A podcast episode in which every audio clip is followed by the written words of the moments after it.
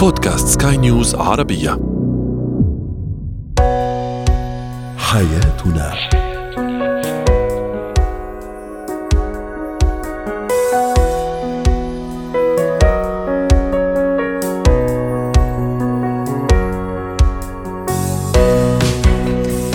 مستمعينا الكرام أهلا بكم معنا إلى حياتنا. فضاؤكم اليومي الذي يعنى بشؤون الأسرة وباقي الشؤون الحياتية الأخرى والذي يمكنكم الاستماع إليه عبر منصة سكاي نيوز عربيه dot com slash podcast وباقي منصات سكاي نيوز العربيه الأخرى. شاركونا عبر رقم الواتساب 00971 561 886223 معي أنا امال شاب. اليوم نتساءل وكان هذا سؤالنا التفاعلي في الحقيقة عن الارتباط بشريك الحياة الذي يتعالج عند طبيب نفسي. هل هو ورطة؟ أم بداية لحياة مستقرة بين هذا الشريك والطرف الآخر. كيف أفرغ طاقتي السلبية بعيدا عن الأبناء؟ وأخيرا كيف نتعامل مع الموظف أو زميل العمل الفضولي؟ هو وهي. لماذا يخشى الناس أو يخاف الناس من مراجعة الطبيب النفسي أو الأخصائي النفسي؟ هل في الأمر مشكلة؟ هل هي نظرة مجتمع أم عدم اعتراف بالمشكلة؟ وماذا إذا كان الأمر أيضا يتعلق بالزوج أو الزوجة بشريك العمر بشريك الحياة بهذا الشخص الذي سأرتبط به؟ ماذا إذا كان هو الآخر يتعالج عن طبيب نفسي؟ هل الأمر عادي أم أنني سأورط نفسي ربما بين قوسين في علاقة زوجية لن تنجح أم بالعكس هي بداية لحياة مستقرة معه. مدام أنه اعترف بأنه عنده مشكلة ويحاول أن يتعالج منها. للحديث عن هذا الموضوع رحبوا معي بالدكتورة كريم إيليا المستشارة النفسية والأسرية ضيفتنا من بيروت. يسعد لي أوقاتك دكتورة كريم أهلا وسهلا فيك مرحبا. اليوم هذا سؤالنا التفاعلي وتعليقات. كثيرة ما تتصوري على منصات سكاي نيوز عربية إجابة على هذا السؤال. هل تخاف أو هل لديك مانع من الارتباط بشخص يتعالج عند طبيب نفسي؟ دعيني أستعرض بعض التعليقات كما قلت جاءت كثيرة اليوم. تعليق يقول يقول المشكلة مش في اللي يرتبط المشكلة في أهله هم اللي عندهم مانع. أبو محمد يقول نعم إذا كنت تعاني من الاكتئاب والخوف والصراع المؤقت أما إذا كنت تعاني من الجنون فهذا مستحيل طبعا الارتباط بها. نواف يقول ممكن أحتويه وأكون سبب في علاجه وأكسب أجر فيه. أبو عبد الله يقول لا وألف لا.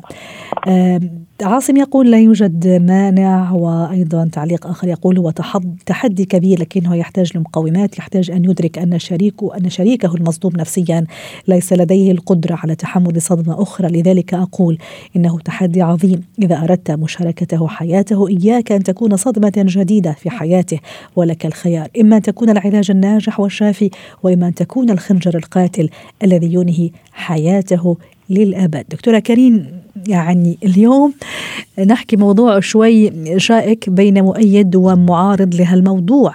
أنا على وشك زواج على وشك ارتباط. خطيبي أو الفتاة التي أنوي الارتباط بها تتعالج وتتردد على طبيب نفسي. أحيانا قد أتفاجأ ما يخبرني أو ما تخبرني وأحيانا لا يخبرني بالموضوع. ما رأيك في هالموقف؟ يعني السيف ذو حدين هذا الموضوع ومثل ما ذكرتي آه الأشخاص آه يعني حسب كمان ثقافتهم ممكن يقبلوا الفكرة أو لأ. ولكن والسائد في المجتمع العربي والثقافة العربية أنه في شوية تحفظ شوية تخوف في كذا سطر ينحط على الموضوع حكما لأنه الأشخاص ما عندهم اطلاع كافي على مفهوم علم النفس وعلى مفهوم الأشخاص يلي بياخذوا علاجات نفسية. وتحديدا بمجتمعاتنا العربية يلي عم تخضع لكثير من الصدمات النفسية المتتالية ويلي عم ينتج عنها اضطرابات ما بعد الصدمة، عم ينتج عنها اكتئابات كثيره، عم ينتج عنها حالات حالات انكزايتي أو قلق وغيرها من المشاكل النفسية يلي إذا نحن كنا عم ناخذ العلاج المناسب لإلها نحن بنكفي حياتنا بالشكل الطبيعي ما بيعود عنا أي عوائق. على العكس إذا نحن عنا اضطرابات نتجت على أي سبب معين ووصلنا لمطرح رفضنا العلاج والمتابعة هون ساعتها بنقول للشريك بدك تعيد النظر إذا شريكك عنده حالة جدية وما عم يقبل يكون عم ياخذ العلاج لأنه بهيدي المطرح ممكن يصير في مشاكل وغيرها. ولكن لكن لكن دكتورة معلش أحنا السؤال كان كمان يعني حتى نكون يعني يعني واضحين خلي أقول في الموضوع. أنا مش لما ارتبطت لا أنا قبل ما ارتبط يعني اجى تقدم لي شاب وعرفت إنه يتعالج عنده اكتئاب عنده قلق عنده عنده عنده اللي عنده يعني. أو أنا مقبلة أو مقبل عفوا كشاب على الزواج من فتاة وعرفت إنه هي عندها مشكلة معينة وتتعالج عن طبيب نفسي وماشية فيها العلاج. في ناس يقول لك عادي ما دام هي اعترفت أو اعترف إنه أصلا عنده مشكلة بالعكس هذا هذا شيء كويس هذا شيء طيب هذا علامة كويسة إنه هي واعية أو هو واعي بالمشكلة وبده يحلها. في ناس يقول لك لا هي ورطة أنا شمالي يعني ارتبط بشخص هو اوريدي عنده مشاكل واضطرابات نفسية وسلوكية. ما هذا اللي بدنا نقوله. م. حتى قبل الارتباط مش كل شخص بيتردد على عيادات أطباء نفسيين يعني هو بده يكون ورطه على الأشخاص. ولكن النقطة الأهم يلي بدنا بدهم ينتبهوا لها المستمعين هي لشو عم يتعالج عند هيدا الطبيب؟ لأي حالة نفسية أو ذهنية أو عقلية. لأنه وقت نكون عم نحكي عن اضطرابات مثل الاضطرابات اللي ذكرتها هيدي فيها ما تكون معطله للحياة الزوجية على العكس إذا الشخص كان على العلاج يقدر يمضي بالعلاقة مع شريكه ويتقدموا ويوصلوا للزواج. أما إذا نحن عم نحكي عن أشخاص بيتعالجوا عند اطباء نفسيين لاضطرابات ذهنية لاضطرابات فيها هلوسات لاضطرابات فيها خطر نفسي هودي لا نحن بنقول لهم ممكن تكون عم بتجيب ورطة لنفسك لعدة أسباب. اولا هيدي الحالات فيها تتوارث جينيا للأولاد. يعني إذا في عنا عائله فيها حالة ذهنية أو شيزوفرينيا ممكن كثير يرجع بالأجيال اللي جاية يرجع يصير في عنا أجيال جديدة عندهم سكيزوفرينيا وغيرها. البارانويا عفوا البارانويا الذهنية حالة الاكتئاب اللي عندهم mélancolie. عفوا. حالات الاكتئاب يعني يلي بتكون فيها آه، محاولات انتحار يلي بتكون فيها سايكوسس آه، هودي الحالات حكما أنا إذا بتعرف على شخص عم يتعالج لإلهم بعد للعشرة لبل بتبتعد أما بالحالات الثانية آه، في فئة كثير كبيرة من العالم عايشة على العلاجات النفسية وعلى الأدوية ومكملين حياتهم بشكل صحي أكثر بكثير من انهم يكونوا خايفين من التابو الاجتماعي إنه أنا ما رح آخذ دواء. تما يتعلق لي هالاتيكيت أو ما بدي آخذ دواء ما أضطر واجه المجتمع أو واجه أي شخص بدي اتعرف عليه عم تحكي عن نقطة كثير مهمة اللي هي التابو الاجتماعي أو المجتمع أو العائلة أو الأهل. حتى أول تعليق أنا يعني لفت انتباهي إنه حتى إذا أنا ما عندي مشكلة أرتبط بهذا الشخص زي ما تفضلتي اللي ما عنده حالات متطورة جدا اللي ذكرتها حضرتك البارانويا والهلاوس وممكن اللي راح تأثر أكيد على الأسرة. يعني الحالات البسيطة والممكن أي شخص ممكن يتعرض لها مع القلق وضغوطات الحياة. الشاهد في الفكرة حتى إذا أنا ما عندي مشكلة أرتبط ممكن أسرتي راح تعارض وبشدة كشاب راح يرتبط بهذا الفتاة أو بفتاة راح ترتبط بهذا الشاب كمان نظرة المجتمع والباور كمان تبع المجتمع عنده عنده دخل في في توجه البوصلة إذا صح التعبير. لهالسبب كثير مهم وقت اكون بدي أرتبط بشخص عم بيعاني لأنه الشخص اللي بيكون على العلاج بيكون عم بيعاني من كثير تحديات بالحياة. مش غلط استشير الطبيب يلي بيعالجه واسأله عن مدى خطورة الحالة لأنه في كثير حالات بنرجع بنقول إنه هو مش مفروض أصلا يكون عم يتجوز مش مفروض يكون عم ينجب أولاد وغيرها. لهالسبب إذا بدي فضي بالي بقدر استشير الطبيب لأعرف حالي شو مستقبل الحالة شو البرونوستيك تبع الحالة النفسية اللي ممكن يكون الشخص اللي عم بختار كفي حياتي معه وقديش فيها خطر آه إنه نحن نكون عم نقدم الحياة لبعدين وقديش ممكن نأذي. وبدي أقول شغلة أهم هون إنه هيدا التابو بخلي الأشخاص ما يقولوا إنه نحن على العلاجات النفسية أو على العلاجات بالأدوية. وهيدي كثير قليل لتشوفيها وحتى في كثير ثنائيات بيجوا لعندي على العيادة. بيكون صار لهم ثلاث أربع سنين مزوجين ما بيعرفوا إنه شريكهم أو شريكتهم كانوا على العلاج بالدواء قبل الزواج أو بعدهم على العلاج لليوم أو بلشوا لفترة من حياتهم أخذوا علاج لثلاث أربع سنين ووقفوا. هيدي خوف من الحكم تبع الآخرين. أو من الرفض السبب أو الانسحاب. خوف من الحكم. ما هو؟ أنا بس خاف من الحكم الآخر. ما بعرف شو ممكن تكون رده فعله. يمكن يرفضني يمكن يبطل يعطيني فرصة. بالوقت يلي أنا كانت حياتي كثير مستقرة على العلاج بالدواء. لهالسبب هذا المطرح تنزل كل خوف عند الشخص اللي بده يرتبط بشخص على العلاجات. يستشير الطبيب حول الحالة يلي هو فيها ويساله عن مستقبل الحالة المرضية اللي هو أهم. رائع. وحتى نختم كمان دكتورة كريم حتى يمكن مرة أذكر عملنا هالموضوع يمكن عنده شوية يعني علاقة أنه شو أهمية الفحص النفسي كمان قبل الزواج؟ كمان مش مشكلة أنه مثلا نزور هالمختص. صحيح. صح ولا لا؟ ممكن أحيانا مثل ما كنا نحكي قبل شوي تحت الهواء ممكن كل شخص فينا عنده مشكلة بطريقة أو بأخرى مشكلة نفسية أنا قصدي بطريقة أو أخرى بسيطة جدا ممكن طيف من من من هالمشكلة أنا مش حاسة فيه ولا مش حاسة فيها لكن لا مانع. وبالعكس إذا وصلنا لهالمرحلة من التصالح مع هذا الشخص اللي يساعدنا اللي هو الطبيب النفسي فنكون كثير ملاح يعني وقطعنا مشوار كثير طويل يعني ووفرنا كثير جهد ووقت وهيدا الموضوع حتى نختم.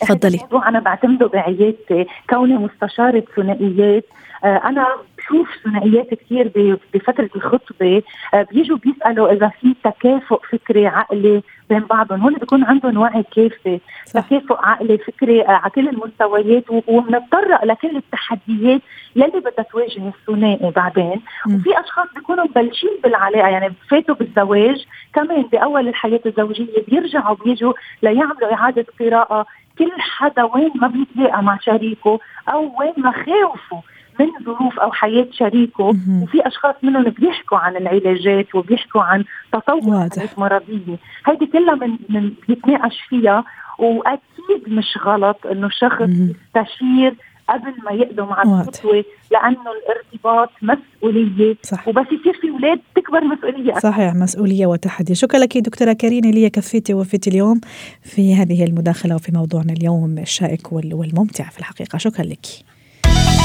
زينة الحياة. الطاقة السلبية طبعا أكيد هذه مشكلة هي الأخرى مشكلة. لا تقل خطورتها عن أي مرض عضوي يمكن أن يفتك بجسم الإنسان وتزيد خطورته عندما يحتفظ الآباء والأمهات بهذه الطاقة السلبية و أو لا يحتفظون بها.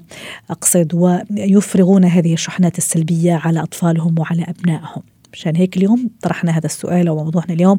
كيف أفرغ طاقتي السلبية بعيدا عن أبنائي؟ رحبوا معي بريم صابوني الاستشارية النفسية والتربوية. يسعد لي أوقاتك أستاذ ريم. أهلا وسهلا فيك. أكيد كل شخص فينا معرض لضغوطات حياتية مختلفة سواء من العمل سواء من علاقات حياتية ظروف مادية اقتصادية صحية. يعني تعددت الأسباب لكن الواحد في الحقيقة خاصة في هذا العصر العصر السرعة وعصر الحديث الواحد تحت ضغط كبير. ما يعلم به الا رب العالمين. لكن كيف أنا هذه الطاقة السلبية ما يعني أفرغها مع أبنائي؟ وأكيد راح يمتصوها ونفس الشيء يعني راح ندور في حلقة مفرغة يصيروا هم كمان مشحونين بهذا الطاقة السلبية. وفي النهاية يعني لا نتيجة ملموسة ولا نتيجة إيجابية تعود بالمنفعة لصالحنا جميعا. نعم يسعد لي أوقاتك عزيزتي وجميع المستمعين وخلينا بالبداية بس نوضح تعريف الطاقة السلبية عشان تكون واضحة للمستمعين. يعني ما المقصود بالطاقة السلبية؟ الطاقة هي عبارة عن مشاعر مخزنة داخليا آه، أو أفكار آه، لم أستطع مثلا البوح بها أو إني أنا أخرجها فهي متأثر آه، داخليا ومختزنة بجسمي لأنه ممكن الطاقة أصلا السلبية تختزن وتظهر على شكل أوجاع أو شكل آلام جسدية في بعض الحالات. يعني كما أشرت بأنها لا تقل خطورة عن بعض الأمراض. طيب إذا اتفقنا الطاقة هي مشاعر مخزنة دفينة مكبوته أو أفكار آه، آه، قديمة تؤثر على سلوكي وتصرفي والمعروف طبعا الشعور والسلوك والأفكار كلها آه، تدور في دائرة واحدة. اذا كيف أستطيع أن أتخلص من هذه المشاعر أو الأفكار السلبية؟ من خلال الرجوع ومعرفة السبب ما السبب الذي يدفعني إلى كوني شخص مشحون دائما بالطاقة السلبية؟ هل هي أسباب داخلية أو أسباب خارجية؟ أسباب داخلية تعود إلى أنه مثلا أنا عندي ضغط توتر قلق آه، غضب مشاعر مكبوتة أفكار لم أبوح بها مع نفسي أو مع الآخر ضغوط حياتية إذا هون عم نحكي عن أسباب خارجية مشاكل عامة في الحياة ضغوط خارجية ضغوط داخلية إذا أسباب عديدة طيب كيف أستطيع أن أفرغ الطاقة السلبية؟ وهل من الهام أصلا أن أفرغها؟ طبعا من الهام إني أفرغ طاقتي السلبية لأنه قولا واحدا الطاقة ستذهب إلى مكان ما. يعني إما ستخرج على شكل تصرفات أو ستخرج على شكل نوبات أو ستخرج على شكل سلوكيات غير محمودة يعني غير محمودة عقباها. واحيانا أمراض كمان استاذه أستاذة ريم كما أشرتي وأوجاع و بالضبط. لأن هي مخزنة فهي حتما ستخرج. يا إما ستخرج على شكل أمراض جسدية أو أمراض نفسية طبعا الجسد والنفس مرتبطين مع بعض بشكل دقيق جدا أو ستخرج على شكل سلوكيات وشكل نوبات أمراض غير معروفة الأسباب. صحيح. طرق التفر التفريغ السليمة. بعيدا عن الأطفال. أكيد. ضيفي لي هالكلمة. أو ايذاء النفس أحيانا. لأنه ممكن البعض يفرغ الطاقة النفسية الجسدية المخزنة بايذاء الجسد أو بايذاء النفس. آه فإذا آه أول شيء أنا كأم كربة منزل ممكن إن آه أول شيء أحافظ على وقت خاص بنفسي وهو دائما أنا ما يعني أشدد عليه وقت رعاية الذات من الهام جدا. إذا لم استطيع أن أن أجدد طاقتي الإيجابية لن استطيع حتما أن أعطي المزيد والمزيد وأنا أستنفذ وأستهلك طاقتي. صح ومن باب فاقد الشيء لا يعطيه. بالضبط. يعني الكوب الفارغ خلاص. ما راح يقدر يعطي. المفروض إن املا كوبي الآن الفارغ بطاقة إيجابية من خلال رعاية ذاتي. إن شاء الله لو عشر دقائق أو ربع ساعة يوميا أخذ مثلا دش دافي استحمام بالماء الدافئ استخدام بعض المعطرات. حتى ممكن إن أنا أستخدم بعض الأطعمة اللي بتحفز شوي وبترفع هرمون السعادة مثل الأطعمة الغنية بالمغنيسيوم والأطعمة مثل الشوكولا معروفة طبعا هي بتحسن المزاج. أيضا ممكن أنا كمان أخصص وقت في الأسبوع أو كل أسبوعين مثلا إن أنا أخرج للطبيعة أعمل علاقات اجتماعية إيجابية داعمة وأشدد هون على كلمة داعمة. الابتعاد عن أي شيء ممكن خارجي يستهلك ويمتص طاقتي. لأنه أنا إذا امتص الآخر طاقتي فأنا استنفذت أيضا. وأكيد من استاذه ريم معلش راح أقاطعك يعني هون تفهم الشريك. أنا أحكي كمان كأب وأم على فكرة حتى الأب كمان عنده طاقة سلبية عنده ضغوطات فمحتاج طبعا. كمان هو الآخر ينفس يفرغ كل هالأشياء. أنا قصدي تفاهم الشريك للطرف الآخر إنه please نعم. مثلا أنا هالفترة أموري مش okay أنا ما عم أشعر حالي إني في قمة إيجابيتي فراح أعمل واحد اثنين ثلاثة اللي ذكرتيهم حضرتك. ف please أنا محتاج دعمك أو دعمك. فأتصور كمان هون دعم الشريك كثير مهم حتى نكون بعيدين يعني بهذا السلبية عن أطفالنا. نحميهم أنا وياه أنا والزوج أو أنا والزوجة نحمي هالأطفال من هالطاقة اللي عم أعاني منها أنا كزوج أو زوجة. نعم طبعا الزوج إذا فرغ طاقته بالزوجة فالزوجة حتما ستفرغ طاقتها بالأولاد هكذا دائرة التفريغ واحيانا الزوج مباشرة بشكل مباشر يعني يفرغ طاقته في الأولاد يعني. إنه كمان هو ضغوط عمل فأكيد رح وضغوط حياتية فأكيد ممكن بشكل مباشر.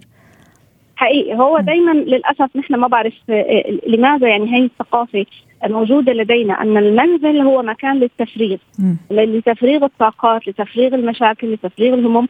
هو جيد طبعا وهو مطلوب دائما إن نحن نشعر بأن هنالك دائرة أمان طيب. نلجا إليها. عم نختم استاذه ريم كيف افرغ م. تماما. كيف افرغ هون؟ يعني بصراحة الأهم آه إني أعرف إن آه آه طرق ووسائل أفرغها بعيدا عن الآخر. م. يعني ممكن آه أن أقوم بنشاط جسماني رياضي نفساني. ممكن إن أستخدم آه طرق التفريغ الصحيحة بالكتابة التعبير بالفن.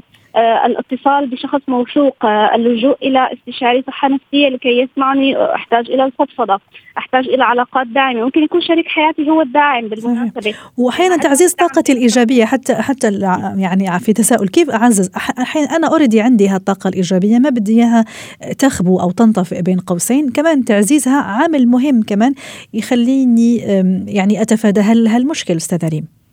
تماما الطاقة تنفذ مع الوقت ومعرفتي أن الطاقة والموارد محدودة فإذا هذا يجعلني دائما أحافظ وأرفع من مستواها وما أتركها دائما مثل البطارية صح. تنفذ لغاية ال zero لحتى أنا أضطر أشحنها مية مية. ويصبح عملية الشحن صعبة آه ومكلفة كمان أحيانا طبعا تكون مكلفة يعني صح. بعض التفريغ السلبي يكون عن طريق الشوبينج فهو مكلف ماديا أيضا وأحيانا قد يكون مؤذي وضار صح صحيا جسديا صحيح. عن طريق التفريغ عن طريق الأكل الضار وأيضا تفريغ سيء اذا آه، آه، أحاول أن آه، أشاهد نفسي وأراقب ذاتي كيف أقوم بعملية التفريغ وألتمس المساعدة والنصائح لأمارس أي نشاط أنا أحبه صح. ولا أنسى وقتي مع نفسي. ممتاز. وأهم شيء مراقبة الواحد يراقب نفسه كمان وتدوين هالملاحظات والمراقبة.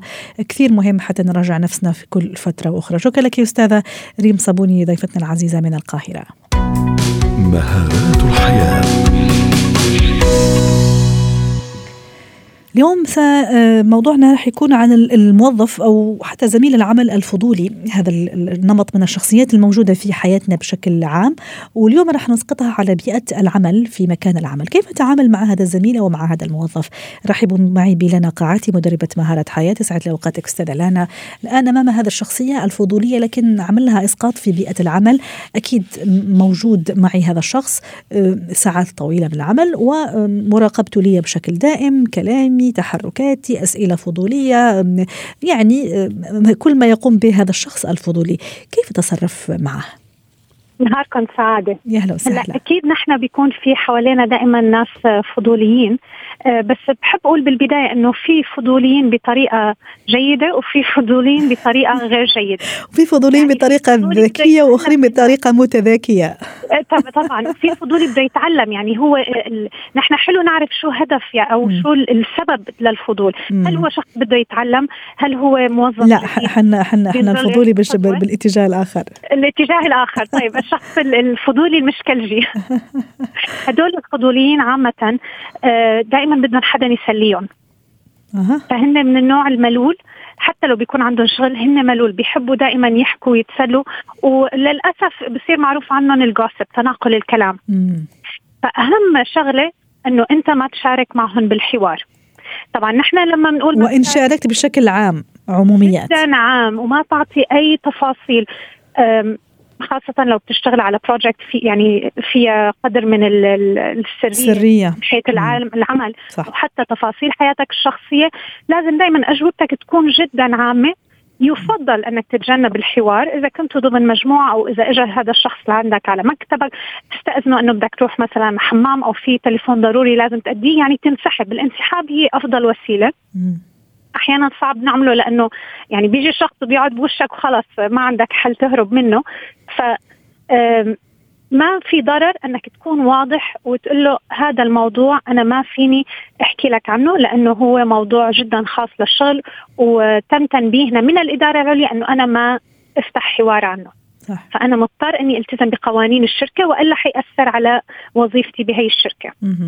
هي يعني انت هون عم تستخدم قوانين الشركة بطريقة لحتى تحده وتوقفه بالحوار. أحيانا كمان محاولات الفضول لا تتوقف فقط عن موضوع العمل ممكن حتى أشياء شخصية أشياء خاصة رغم أني ممكن أنا واضع وضع حواجز وحدود لكن يحاول في كل مرة أنه ممكن ينط إذا صح التعبير ويتجاوز هذا الحاجز حتى يقتحم دائرتي أو مساحتي الخاصة والشخصية. تماما بنرجع نقول إنه هن بدهم يتسلوا. فأنا لازم أكون شخص ممل معهم. يعني ما يكون عم بخلق لهم ما يكون النار لوقود التسلية تبعهم. ما أعطيهم المادة الدسمه ابدا. فكل ما يجي يسألك شو عملت على الويكند والله ولا شيء قاعد بالبيت. لو أنت حتكرر نفس السؤال دائما ويعرفك إنه أنت زميل ممل ما عم تعطيه أي محتوى يسليه يقول شفت هذا راح هالمكان أو بتعرف هذا هلأ آه، مثلا آه، عنده طفل جديد أو خلافه وممكن أحيانا يتوقع كمان يعني ما فقط ما يكتفي فقط بالمعلومة ممكن حتى يحاول إنه هو بخيال ما وبخيال معين. ممكن يعني يطور شوي في القصة اللي ممكن سمعها ليس كذلك؟ وال social media يعني ما تنسي إنه نحن أحيانا آه، يعني بيعتمد على بيئة العمل ونوع الشركة بس لازم نفصل حياتنا الشخصية عن عن ال social media كمان. لأنه إذا نحن ال social media بنستخدمها لحياتنا الأسرية صح. وعلاقاتنا الخاصة ما لازم يكون في معنا علاقات عمل. أستاذة ريم أستاذة لانا عفوا معلش في نقطة كمان مهمة وانت عم تحكي حضرتك لفتي نظري لشغله قلتي إنه هذا الشخص الفضولي شخص ملول يحب يتسلى فأكيد عنده كم كبير من المعلومات والأخبار عن كل الزملاء عرفتي كيف؟ فموضوع إنه كمان يجي يحكي لك على شخص على فلان أو فلانة فلما كمان عملية الصد إنه تكون فقط بالاستماع ممكن حتى الاستماع الممل زي ما أشرتي أو البارد ببرود ممكن كمان هذا راح يضع له حد حتى نختم معك. طبعا إنك أنت تقول له أنا مو مهتم بهالمعلومات أو. أنا ما عندي حاليا هذا الوقت لأني إحسن محتاج ركز. فأنت كل ما كنت شخص ممل إن كان بالإعطاء المعلومة أو الإصغاء للمعلومة ما هو حينفر منك وما بقى يجي يتعامل معه واضح واضح. شكرا لك أستاذة لنا قاعاتي مدربة مهارة حياة ضيفتنا العزيزه وأتمنى لك يوم سعيد. حياتنا.